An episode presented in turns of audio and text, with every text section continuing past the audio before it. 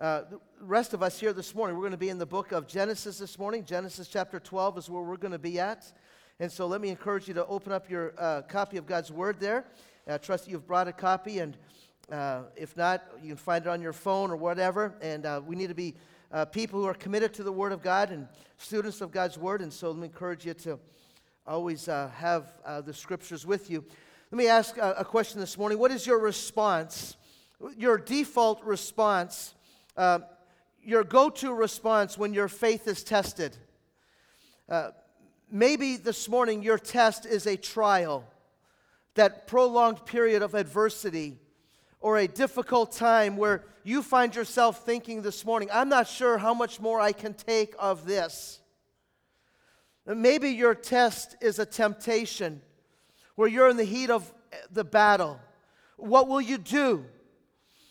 That test uh, that temptation may be something as small as being honest on a report to your supervisor at work. Maybe the temptation is that battle that you find raging in your heart, enticing you to throw everything away that you have believed and worked so hard for. Uh, maybe your test this morning is believing that Christ truly can and has forgiven you. Maybe your faith this morning is being tested as your world has been rocked the doctor's report, the cutbacks at work, uh, the financial strain, uh, the news that you have learned that you would never have thought you would ever hear or experience. How do you respond in times of testing? That's what we're going to consider this morning as we look at the second half of Genesis chapter 12.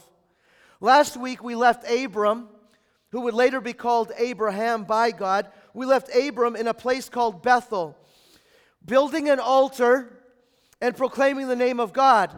Last week we left the service in, in, in verse 9 and we were, uh, we were like cheering on for Abraham, saying, Yay, Abraham, go, Abraham. And this morning, when we come to the text that we're going to look at, we're going to find Abraham, Abram, Abram leaving, going to Egypt. And Egypt, there's going to be no altar built. The name of God will not be proclaimed there. And we will find ourselves not cheering but groaning, and we will saying, Whoa, Abraham, Abram. And yet, if we were to be honest with ourselves this morning and we would take a prolonged look at our own lives, I think we would be able to identify ourselves, put ourselves into the story of Abram, and our response will not be, Woe, Abram, but Woe, me. Why is this? Because the strength of our faith will be measured not in the sunshine, but the strength of our faith will be measured in the storms, the storms of life. And so I want us to consider this morning what the Word of God has to say about the testing of our faith, the faltering of our faith. What happens when our faith falters? When Carter and I were in Yellowstone a couple weeks ago, we were hiking up on a trail, and I came across this boulder there. Uh, I think we came across a boulder. Maybe not. All right, just imagine in your mind that there's a boulder. There we go, here we go. There's a boulder. And I found it interesting there that this boulder, this huge rock, this thousand, I don't know how many thousands of pounds this rock was. On top of this rock is this little tree growing on top. Maybe get the next shot. There we go. We got the, the, the tree there growing on top of the, the rock there. I can't be for certain, but I'm pretty sure that's about as big as that tree is going to get.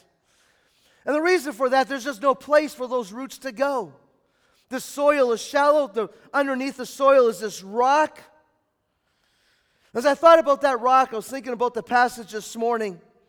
I think the rock illustrates our faith principle for today. And here's the faith principle the faith principle is this faith grows, faith must grow in the soil of testing.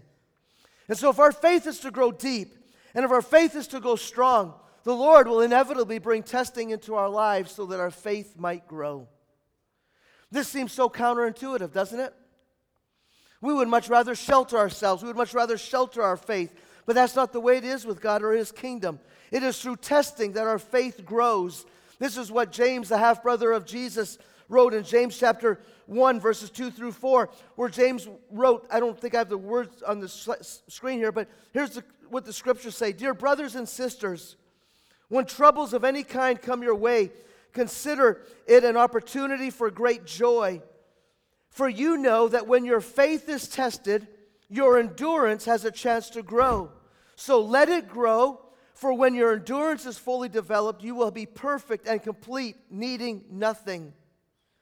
And so the scripture says that it is through the trials and the testing of our lives that our faith grows. And when our faith grows, it results in endurance, leading to maturity, the completion in Christ. Genesis chapter 12 is going to be our text. We're going to read from verse 10 to the end of the chapter. What happens when our faith falters in times of testing? That's the question I want us to consider today. What happens when our faith falters in times of testing? Beginning with verse 10. Now there was a famine in the land, so Abram went down to Egypt to sojourn there, for where the famine, for the famine was severe in the land. And when he was about to enter Egypt, he said to Sarai, his wife, I know that you are a woman beautiful in appearance. And when the Egyptians see you, they will say, This is his wife. They will kill me. Then they will kill me, but they will let you live. Say, You are my sister, that it may go well with me because of you, and that my life may be spared for your sake. And when Abram entered Egypt, the Egyptians saw that, that the woman was very beautiful. And when the princes of Pharaoh saw her, they praised her to Pharaoh. And the woman was taken into Pharaoh's house, and for her sake he dealt, he, Pharaoh, dealt well with Abram. And he had sheep, oxen, male donkeys, male servants, female servants, female donkeys, and camels. And the Lord afflicted Pharaoh and his house with great plagues because of Sarai, Abram's wife. And so Pharaoh called Abram and said, What is this that you have done to me? Why did you not tell me that she was your wife? Why did you say to me, She is your sister? She is my sister, so that I took her for my wife. Now then, here's your wife. Take her, go. And Pharaoh gave men orders concerning him, and they sent him away with his wife and all that he had. And so, what happens when our faith falters? This morning, we want to consider three movements in this text, this passage today. First, we're going to see faith being tested. Then, we're going to see what happens when faith falters, why faith falters. And then, we're going to look at faithfulness being demonstrated. So, that's what we're going to look at this morning. So, let's begin with this this first consideration faith being tested. We see this in verse 10. The Bible says, Now there was a famine in the land. And so Abram went down to Egypt to sojourn there, for the famine was severe in the land. So obviously, the famine here, mentioned twice in the opening verse, is the precipitating cause. It's what motivated Abram to take action. Now, I want us to think for a few moments about famine. What does famine represent? What does it look like in life? Obviously, a shortage of food, right? There's, there's a lack of supply. It represents need. The Bible tells us something about this famine. It says that the famine was severe in all of the land, right? And so there we learn something about the severity of this famine its intensity, its duration, and its breadth. Intensity, there was no food anywhere. Resources were driving, drying up, and survival became essential. And so Abram began to take a look. He surveyed the land, said, This is what we need to do. We see the severity of the famine and its duration. There was no end in sight. If it would have been, well, a month or two, we can make it. But the Bible doesn't tell us, doesn't tell us how long Abram had been in the land before the famine came. We just know that God had led Abram to this land. We saw that last Sunday. And there, there was a famine. The Bible doesn't tell us uh, how long the famine was going to last, but it's easy for us to imagine that this was going on for some time and its breadth. The famine spread across the land that God had promised to show Abram and give to him.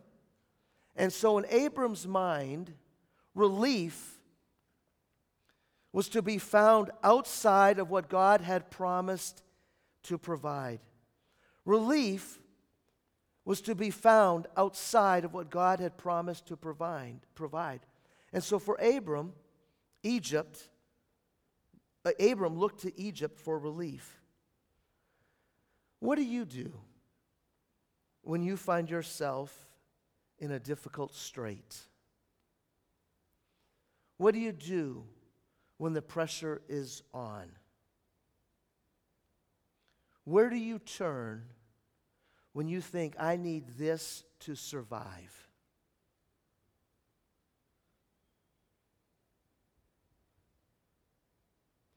Famine has to do with much more than food, does it not? Famine has to do with what we need to survive. Famine addresses our desire for satisfaction, so we think of survival and satisfaction. if you're taking notes, I encourage you to write this statement down that faith is regularly followed by famine in the land. Faith is regularly followed by famine in the land. Famine is, is, severe trial. This is God's way that God will bring famine into our lives to test our faith. And the question that we need to ask ourselves is when our faith is tested, how will our faith fare in that time of testing? How will our faith fare in that time of testing? And so consider with me the second movement in this passage, and that is Abram's faith faltering. In verses 11 through 16, we see Abram's response to the test of his faith, to the famine that had come in the land.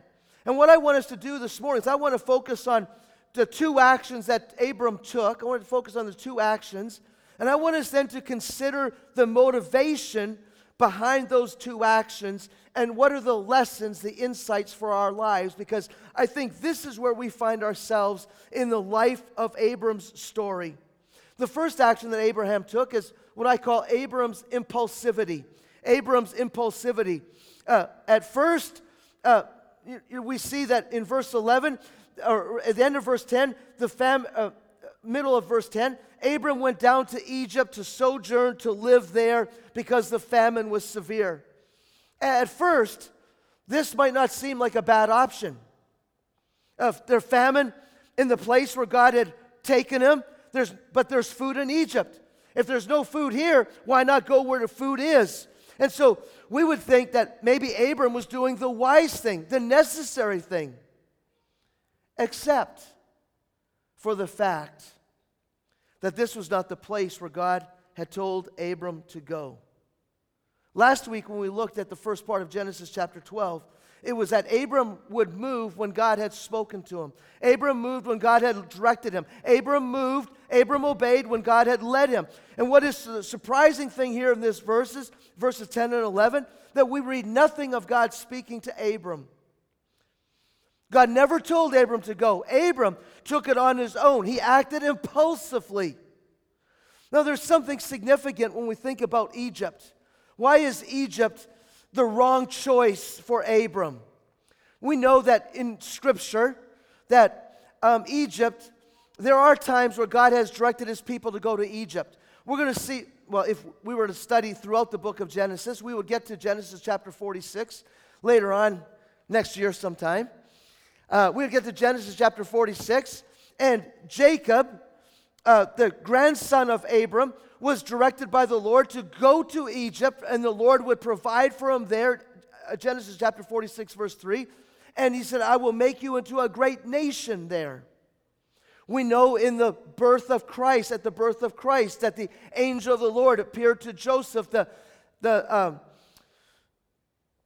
the earthly father, not the biological father, but the earthly father of the Lord Jesus Christ, and directed him to take Mary and Jesus to the land of Egypt while Herod was still alive. But throughout Scripture, Egypt typically stands, represents the world and the wrong alliance and reliance upon it. And so the message throughout Scripture is that God's people are to stay away from Egypt, stay away from, not rely on the world around them. Isaiah chapter 31, verse 1 reflects this viewpoint.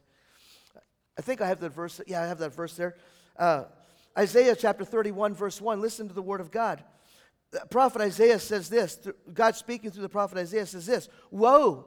Woe to those who go down to Egypt for help and rely on horses who trust in chariots because they're, they are many, and in horsemen, and trust in horsemen because they are very strong. But do not look to the Holy One of Israel or consult the Lord.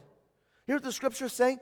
God is giving to us this warning. He says, Woe to you if you turn to Egypt. Woe to you if you turn to something or someone other than God and you consult them for help and you rely upon them, assuming, imagining that they can uh, protect you and provide for you. To go to Egypt meant that Abram would trust in human resources rather than trust in God. How like Abram are we? When trials come, we automatically go into survival mode, do we not?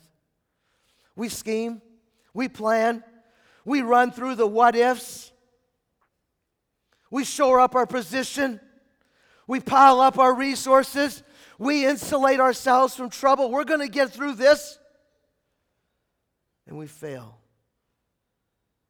to trust and to turn, rely upon the Lord to see us through. So, the first action we see is that Abram's impulsivity. He went to Egypt apart from the leading, directing of the Lord. The second thing that I want us to see is Abram's ingenuity. Notice what it says in verse 11. When he was about to enter into Egypt, he said to Sarai, his wife, Hey, when we get here, tell everyone you're my sister, because if we do that, they'll, they'll spare my life. It'll go well with me because of you. Now, we have to ask ourselves a question why would Abram say this? Well, we're going to discover later on in, in this Abram's, Abraham's story in Genesis chapter 20 that Abram, uh, Sarai was Abram's half sister, right? Sarai was Abram's half sister.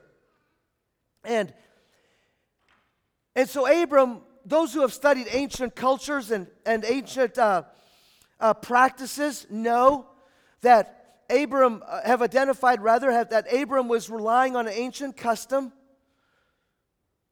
where if there was no father in the picture, the brother would negotiate on behalf of his sister for those who would uh, seek her hand in marriage. In this way, Abram was not really putting Sarai into risk. He was in his mind saying, okay, we're going to appeal to this custom that we have. And then what it's going to do is it's going to buy me some time. Maybe the famine will end before we can complete the negotiation. And before long, we'll get back home and everything will be fine. And so on the outset, we think, well, Abram's being pretty smart. This is a genius idea. Abram probably congratulated himself, Said, hey, look at how smart I am. Look at what I've come up with. He was being responsible. He was being clever. He was helping God out. Because if something happened to him, what would happen to God's promise? And so Abram was being pretty wise. But what Abram didn't count on is Abram didn't count on Pharaoh. Isn't that just like us? We come up with a plan. We don't we act on we think act in our best interest. We think this is the best way to go. And then the X factor happens. What we, doesn't, what we haven't counted on, what we haven't considered happens. And now what? And so the Bible tells us what happens, right? Beautiful Sarai, she enters, enters into Egypt. Uh, they're walking around, they're telling everybody, hey, this is my sister. And people take note of Sarai. The word gets back to Pharaoh. And better, and the best news of all for Pharaoh is that she's not spoken for. This is a, she's Abram's uh, sister. And all of a sudden, in a whirlwind, uh, Pharaoh swoops in, snatches up Sarai, takes her home, makes him uh, part of his harem, and harem, uh, or harem, and Abram is left alone. And you can imagine the, the, the panic, the shock, the dismay of, of Abram in that moment. His wife was gone, his well conceived plan has crashed down. There were no good negotiations. Sarai was simply taken to be Pharaoh's wife. And worse than that, verse 16 Pharaoh dealt generously, graciously with Abram because of Sarai, and he is prospering. There is a whole list of, um, you know, the factors in that ancient world that measured wealth being listed there in verse 16. You know, if we were to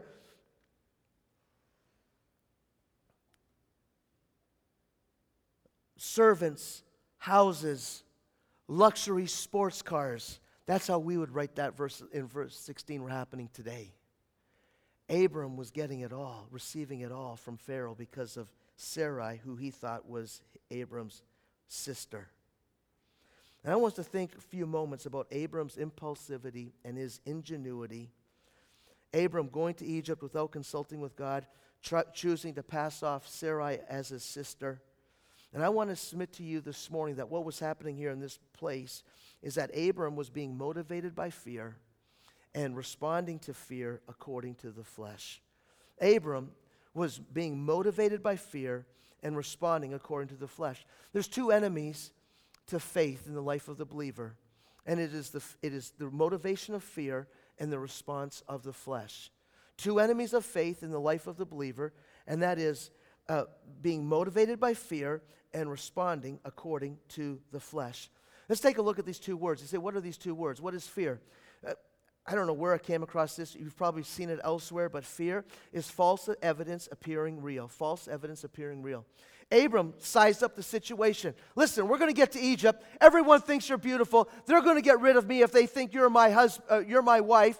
And so let's just tell everyone, let's appeal to our custom, our culture. Let's use this provision and tell everyone you're my sister and it'll go well for us. Let's take a look at the resources. Resources are drying up. We, there's a famine. We don't have enough to make it. We have to do something.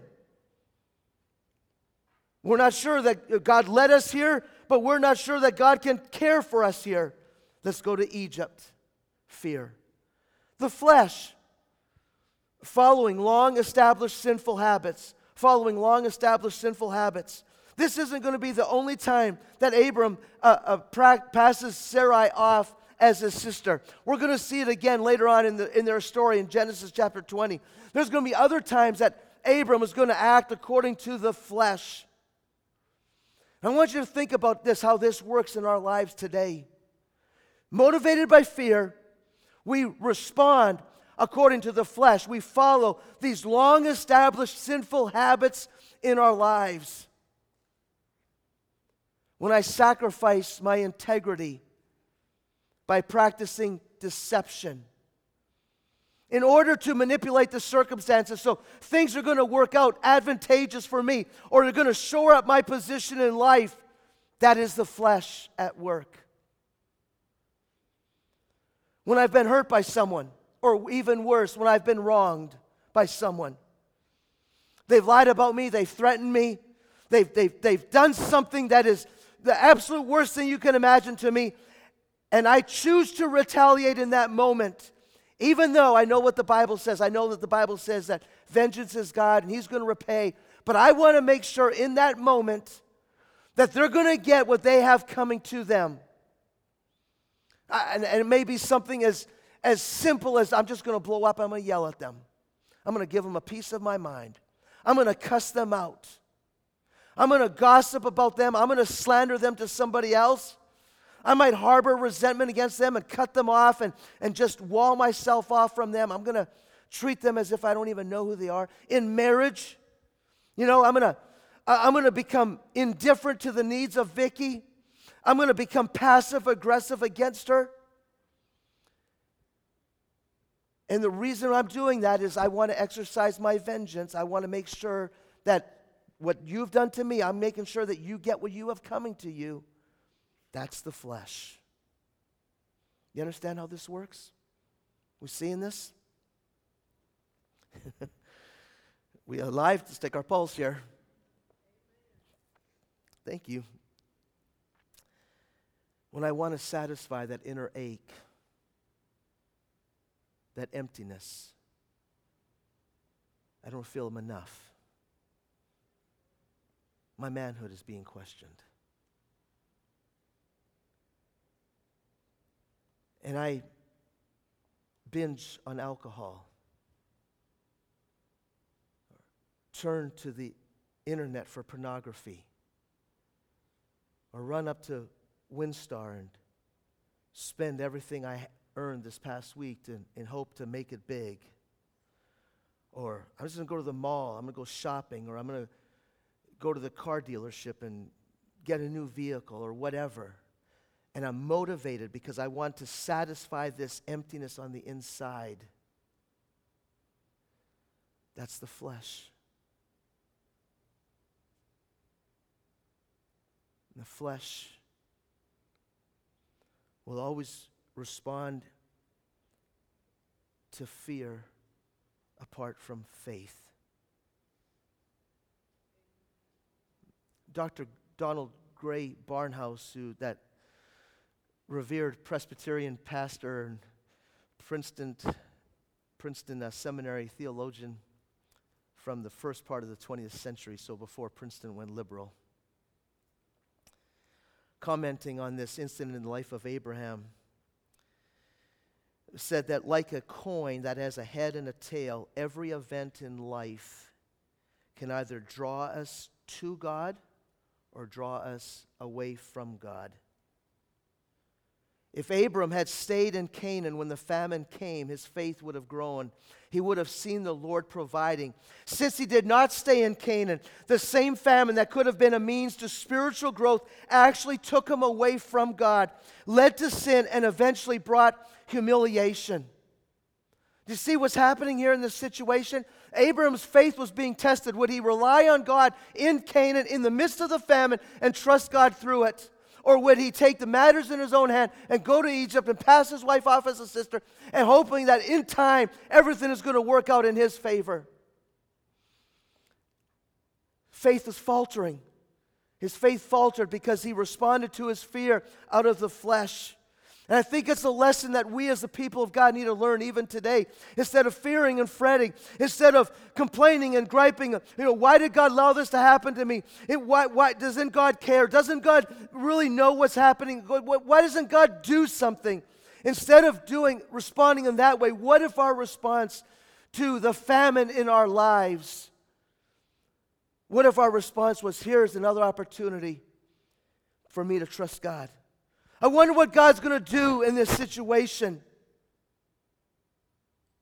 It's a response of faith to the tests of faith. Our faith falters when we respond to our fears according to the flesh. The third movement that I want us to consider here this morning is that faithfulness demonstrated. Faithfulness demonstrated. The hero of this story is not Abram, the hero of this story is God. God's faithfulness in spite of Abram's unfaithfulness. What we see in this account is the verse that we began our service with this morning in, in 2 Timothy chapter 2, verse 11 through 13. That, that even when we're unfaithful, God is faithful. Even when, when um, uh, even when, when, when we act in unbelief, that God will always be true and trustworthy to who He is and to what He has promised. And so I want us to see uh, here in verses, uh, I'm in the wrong place, uh, verses um, 17 through 20, I want us to see uh, the faithfulness of God being demonstrated in spite of Abram's faith faltering. First of all, we see God's faithfulness demonstrated in Abram's rescue. Verse 17 tells us that God uh, sent plagues on the house of Pharaoh, but uh, because of Sarai. And notice what God says about who Sarai is that she was Abram's wife. So much we could say in these verses here, but just want you to think about this this morning is that we can say whatever we want about our circumstances and our situations in life. And we can paint them however we want, but they don't change what God knows to be true. Does that make sense? We can say what we can say, well, yes, yeah, she's my sister, God says, No, she's not your sister, she's your wife. God knows the truth of that circumstance, that situation. We can rationalize it, we can justify our actions, can't change God's, God's opinion on the matter. We see God's faithfulness in Abram's rebuke. Uh, Pharaoh wants to know why Abram has done this, and so he calls them in in verses 18 and 19. And he said, Why did you give your wife to me as your sister? So here's this man who has been called by God, who, who's going to become the, uh, the, the paragon of faith in, in the New Testament, being rebuked by an unbelieving pagan. And what we need to remember this in his faithfulness, in his faithfulness, God will discipline his people. Whatever we try to cover up, God will expose. There may be a period of time that the result of our actions are going to be profitable. Abram became wealthy because of uh, Pharaoh's generosity to him, but what he had done, that deception that he had, had, had uh, acted on, did not please the Lord any more than what David did with Bathsheba pleased the Lord. And then what I want us to end this morning with is Abram's return to Bethel. We don't see it in chapter 12, but when we get to chapter 13 next week, Lord willing, we're going to see in verse 4 that Abram humiliated and, or humbled rather, and sanctified. Where did he go? He went to Bethel, the last place we saw him in last week, right? In Bethel. What did he do in Bethel? He built an altar. He proclaimed the name of the Lord. What does Abram do? Leaving Egypt, he goes back to the altar and he calls on the name of the Lord in Bethel. God's severe mercy returned Abram to himself. The faithfulness of God.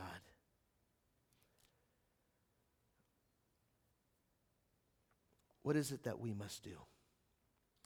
The faith principle this morning faith grows in the soil of testing. Turn with me over to the New Testament book of Hebrews. Um, start in Hebrews chapter 2. Hebrews chapter 2. I want us to just, um, I want to end this morning that in life our faith will be tested. Famines will come. I don't know when they'll come. I don't know what the nature will be of the famine. Uh, I don't know the, the, the intensity of that famine or the duration of that famine. We just know this that God, the way of God is He, he allows our faith to be tested so that it might grow. But even when our faith falters, as it did with Abram, God will remain faithful. And so, for you and I this morning, as the people of God, we must look not to Abram, but we must look to the one who came from Abram the Lord Jesus Christ. And so, Hebrews chapter 2.